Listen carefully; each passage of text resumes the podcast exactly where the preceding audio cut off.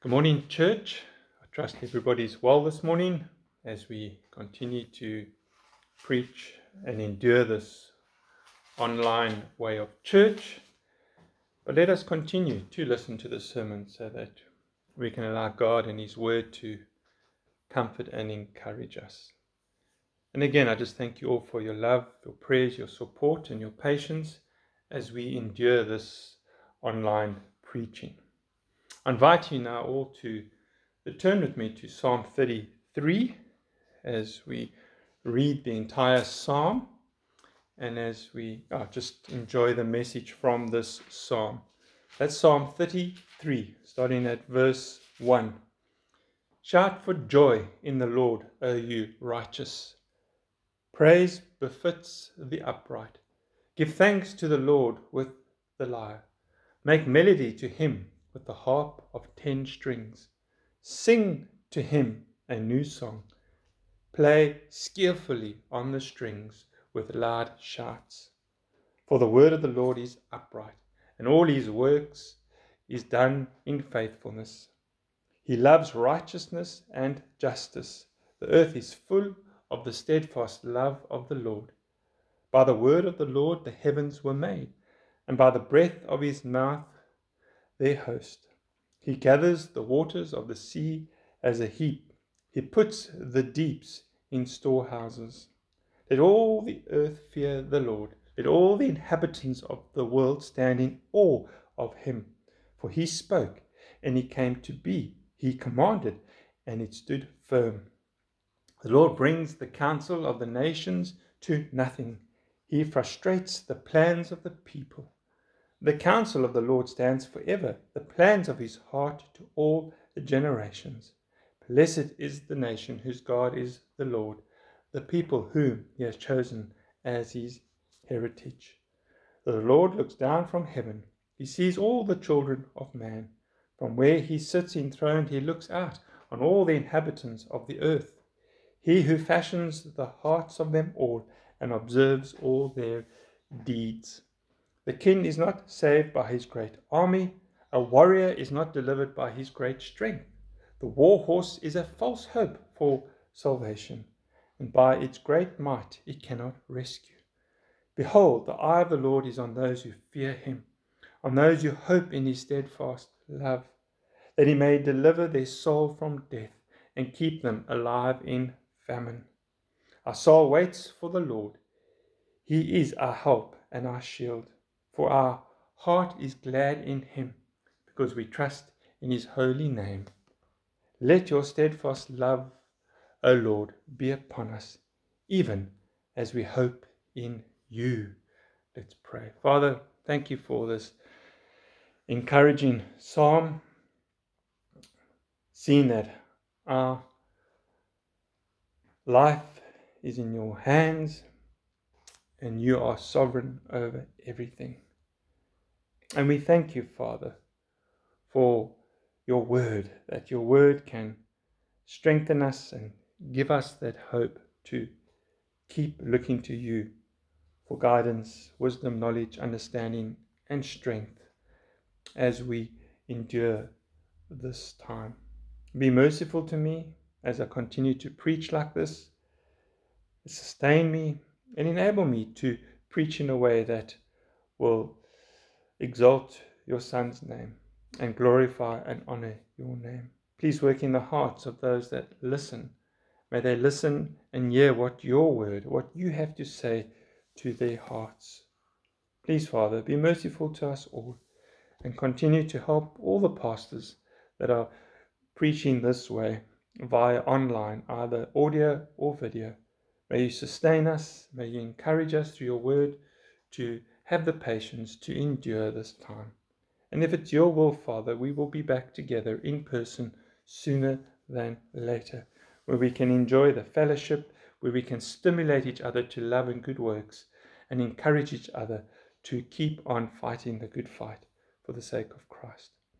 But help me now, Father, to be clear and logic as I preach from your word. Pray and ask this in Jesus' name. Amen. This morning, uh, I thought we could look at a psalm and to be encouraged to rest our hearts in God. This is a wonderful psalm. It reminds us of God's sovereignty, that God is in complete control of this world and us. And this is what we should be doing during this time of stress and worry and concern, not knowing what lies ahead. We should be resting our hearts in God.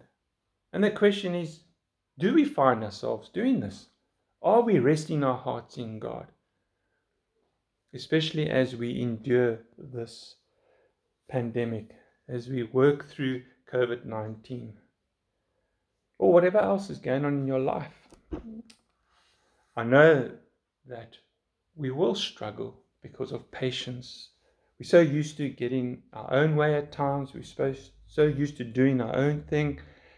Now we have to wait on the Lord for Him to help and intervene. As your pastor, I also need to endure these uncertain times. And I also need to rest my heart in God. Is it easy? No. Because our hearts are fickle, they're fragile, they're weak, they can be restless, and they can easily be distracted by the things of the world. And all these things can cause in our hearts fear, anxiety, and fear. So the question is are we resting our hearts in God? It's, it's like you speak to the people around you that have been um, tested positive for COVID 19 and they go and they have the test done but then they have to wait for the results, the unknown. And, the, and it's hard. They find it hard to rest in God and wait on Him for the results. And the reason why it's hard, because resting our hearts in God requires discipline. It requires discipline to sit at the feet of Jesus. It requires work. And we should go to Jesus and sit at his feet because he said, All you are weary and heavy laden, come to me, and I will give you rest. Rest for your souls, rest for your heart. And yes, there's there's eternal rest, there's our salvation in Jesus, but there's an ongoing rest that we need every day. And this is a that's a powerful promise that I will give you rest. And as we rest in Jesus, we can do what the psalmist said when he wrote, Wait for the Lord, be strong, and let your heart take courage. Yes, wait for the Lord. And that's what we should be doing every day resting in God, waiting on Him. But as we do this, so our hearts grow in strength and courage, and they grow sh- stronger. And the Christian should be doing this. But are we any different to the world? The unbeliever, who are they finding their rest in? Who are they resting their heart in? Well, we just look around us, and some people would be resting their hearts in alcohol, thinking they can drown their sorrows, and that's going to take their, their problem away. Some people rest their hearts in, in medicating their hearts with food or, or going on a shopping spree and, and buying things. Some people try to rest their hearts in, in listening to, to music or, or going to the movies and, and escape the reality of life temporarily. And unfortunately, some people will not even try to rest their hearts in anything. They just go and commit suicide, escape from the reality of life and all its problems and hardships and pain. But for the Christian, it's a privilege to know that God has saved us. He's given us a new heart. We are a new creature. He's put a new spirit in us. And now we can go and rest our hearts in Him. What a privilege is that! But will we rest our hearts in God. And that's all I want to do this morning is, is challenge us and, and, and encourage us with two reasons from Psalm 33, verses 1 to 2, why we can rest our hearts in God, why we, we should be resting our hearts in God. Now, the problem is, if we know little about God, then we're not going to rest our hearts in God. We're going to continue to rest our hearts in something else. It's like if we know very little about snakes and then we see just an ordinary house snake slithering around in our house or in our garden, that's going to cause us to, to panic. But if we know what kind of snakes are in our area, we won't panic. And if we know our God, we will rest in Him to help us with our fears and anxiety. So, this first reason why we can rest our hearts in God is because God is sovereign over His creation, which we see in verses 1 to 11. This is such a beautiful psalm. It reminds us of God's sovereignty over His creation. Then, Lord willing, next Sunday we look at over us. But let's first look at over creation. And to know that God is sovereign is to, is to help us wake up and shout for joy in the Lord. And we should, as His righteous people, we should have a joy. We should start the day by praising the Lord, singing praises to God. Sing for joy in the Lord. This is how we should wake up. This is how we should start the day. We should start reading God's word, praying God's word, and then singing God's word. And then go out there and fight the good fight. Because we live in a fallen world. Sin is around us. The flesh is, is weak and at times strong. And there's a world that, that lures, lures us in to temptation.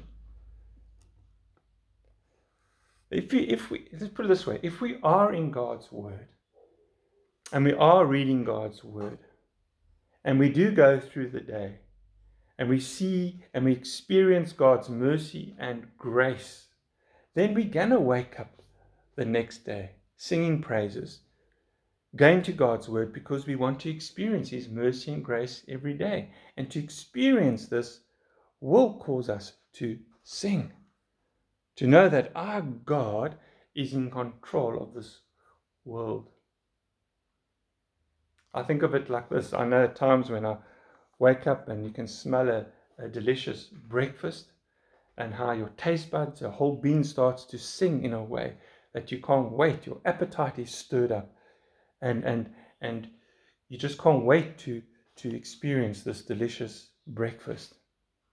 And yes, there'll be occasions when you do wake up and there's a delicious breakfast and, and you, you don't want it because of how you're feeling. And that's the same thing. If we are experiencing God's goodness, then we too can wake up with joy, singing. And yes, there will be days when it will be harder than other days. It also depends what's going on in our life. But the more we trust God and the more we rest in God, the easier it comes to find a song for God in our hearts. But one of the reasons, if you look at the psalm, the reason the, the reason why there's so much joy and singing in the psalmist's heart is because of verse 4 and 5. For the word of the Lord is upright, and all his work is done in faithfulness. He loves righteousness and justice. The earth is full of the steadfast love of the Lord. See, the psalmist can wake up and he can sing praises to God because of God's word and God himself. He knows God's word is upright, meaning that God's word is right and true. God's word can be trusted. That's one of the reasons why we can rest in God, because we have a word that we can trust. But are we trusting God's word? resting our hearts in it. Scripture is God breathed and is profitable to help us, to train us in righteousness, to train our hearts to rest in God and His Word.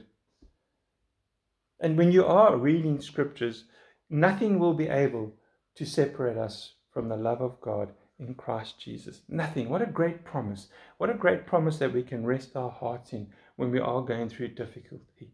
That nothing will be able to separate us from the love of God in Christ Jesus. And that is a promise we can trust because God's word is upright.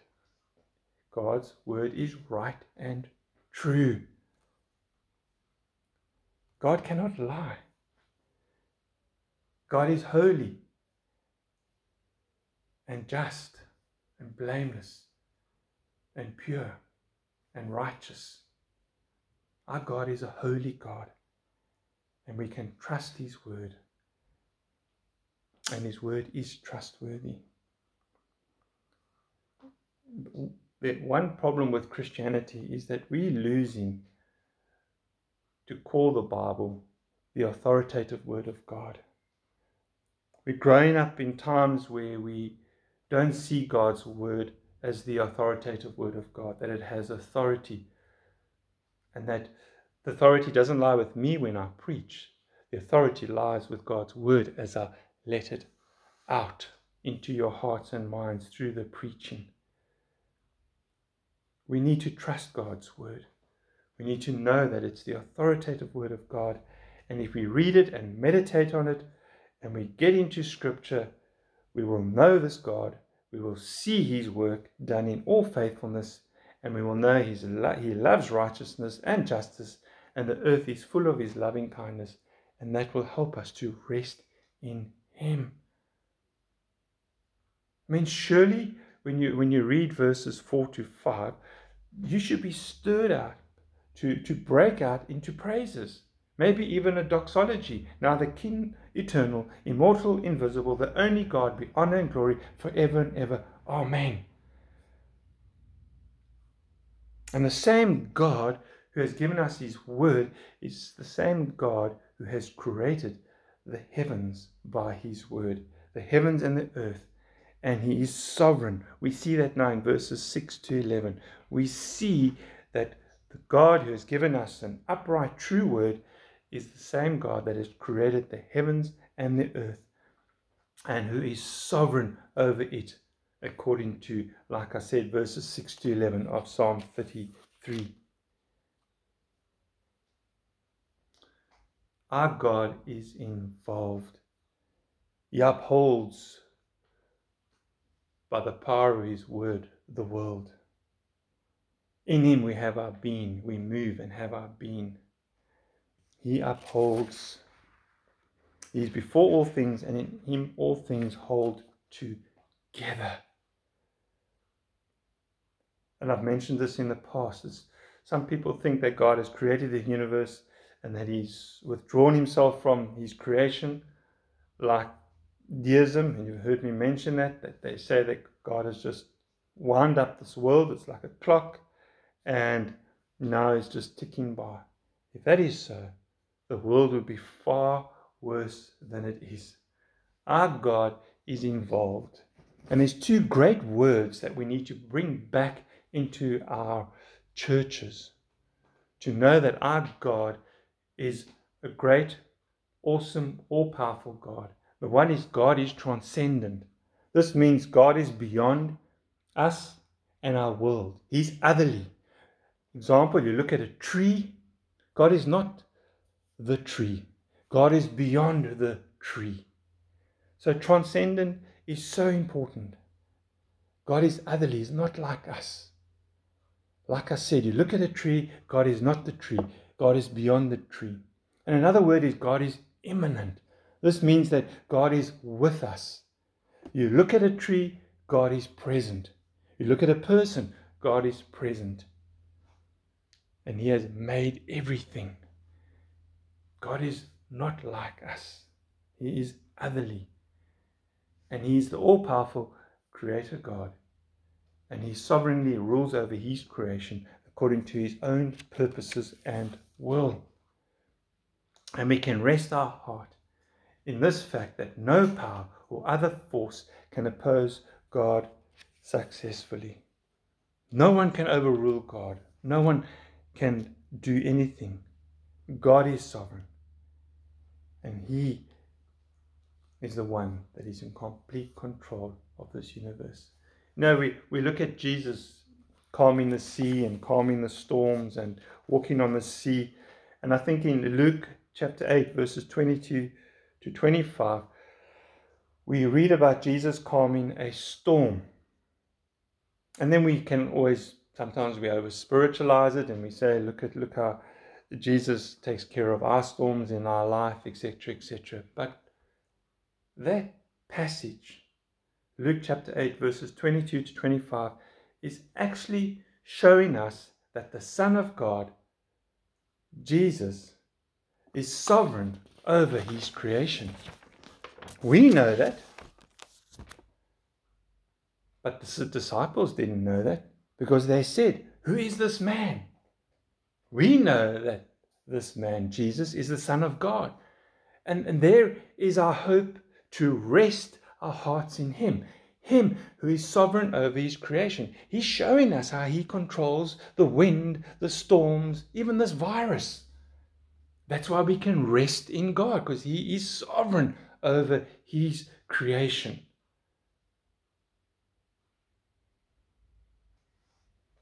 And then we read on as we work our way through the psalm. Why did our sovereign creator God create this world? Well, verse 8 tells us Let all the earth fear the Lord. Let all the inhabitants of the world stand in awe of him.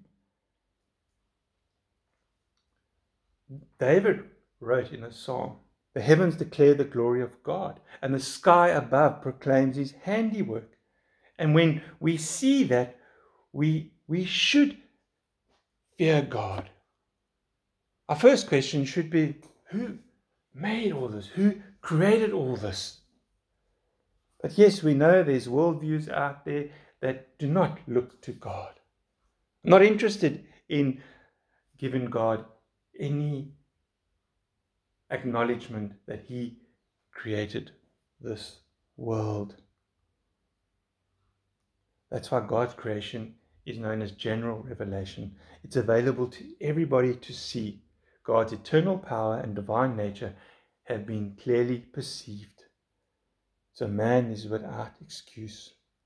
God being revealed through the ordinary creation or the ordinary creatures of his universe. God is revealed by creation. Nobody in this world is ignorant of God. They can all see who God is. They cannot complain that God has not revealed himself clearly enough. He has. The heavens declare the glory of God, and the sky above proclaims his handiwork. And what's supposed to happen when people look at this and they ask, Who made all this? Are we Christians awake to point them to God and then point them to Christ Jesus, because it's through him we know the true living God, who's worthy, worthy are you, our Lord, and our God, to receive glory and honor and power, for you created all things, and because your will they existed and were created. Because of your will they existed and were created. God is worthy to be praised by everybody. But not everybody wakes up sings praises and songs to God and worships Him. And to deny God as the Creator God is to undermine the worship of God and His sovereign control over it. So we, we need to know that God's general revelation is pointing us to, to God, showing us His glory, and in return we make this known to the unbeliever. Because only special revelation, the special story of salvation through Christ Jesus, can save us and can help us then stand in awe of God and know that He is sovereign over His creation and nothing catches Him by surprise. Like I said, He is before all things, and in Him all things hold together. So God is sovereign over His creation. Look at the world. Who allows terror to fall upon this world? The nations of this world. Well, God in His sovereignty. He frustrates their intentions and, and nullifies their plans. That is what verse 10 of Psalm 33 is telling us. The Lord brings the counsel of the nation to nothing. He frustrates the plans of the peoples. And how many of our plans have been frustrated through COVID 19? How many of us planned October, September, September, October, November to do something great in December? Maybe even go to the beach on holiday. Who has frustrated our plans? God. He is sovereign. But are we resting in Him?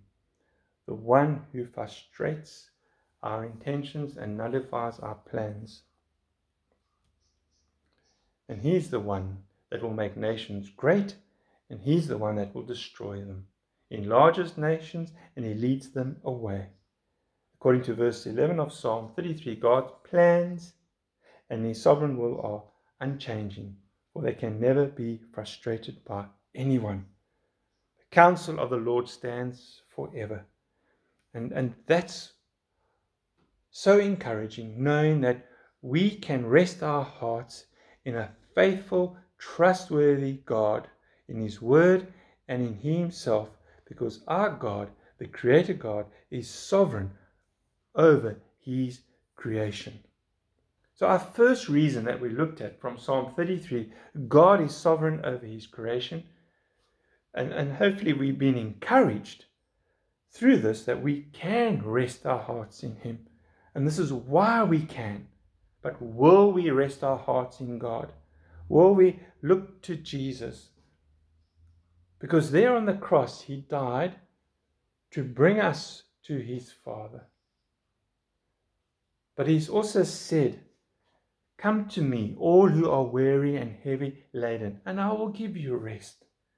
Take my yoke upon you and learn from me, for I'm gentle and humble in heart and you will find rest for your souls. For my yoke is easy and my burden is light.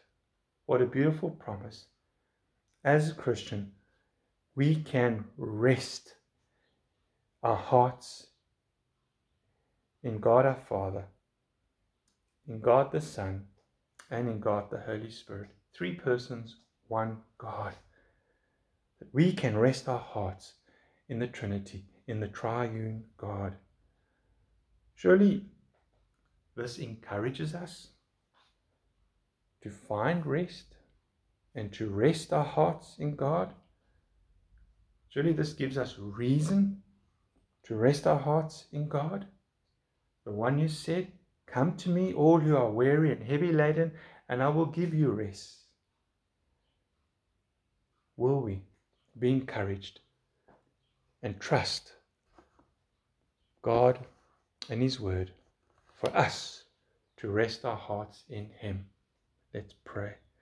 Father, we thank you that we have the scriptures to give us hope, to encourage us, that we have your word to, to help us to, to rest in you. But forgive us, Father, when we are we find ourselves not resting in you, we find ourselves being wise in our own eyes, leaning on our own understanding, and just try to, to do things in our own flesh and wisdom. But forgive us, Father. We know if we turn to you and rest in you, you make our path straight. You're the one that will give us the peace that surpasses all understanding, that you will guard our heart and mind in Christ Jesus. So help us, Father. Give us the wisdom Yes, to, to wake up in the morning, to read your word, to sing praises to you, and knowing that we can rest in you because you are a trustworthy, upright, blameless, righteous, holy, just God. There is no evil, no lie, no darkness found in you. You are the light of this world. Help us Father, please give us wisdom to rest our hearts in you. And I pray and ask this all in Jesus' name. Amen. Let me close with a benediction A lovely benediction. You know it from Numbers. We desperately need this benediction in our own hearts to rest in God. Number 6, starting at verse 24. The Lord bless you and keep you. The Lord make his face to shine upon you and be gracious to you. The Lord lift up his countenance upon you and give you peace. And all God's children say, Amen.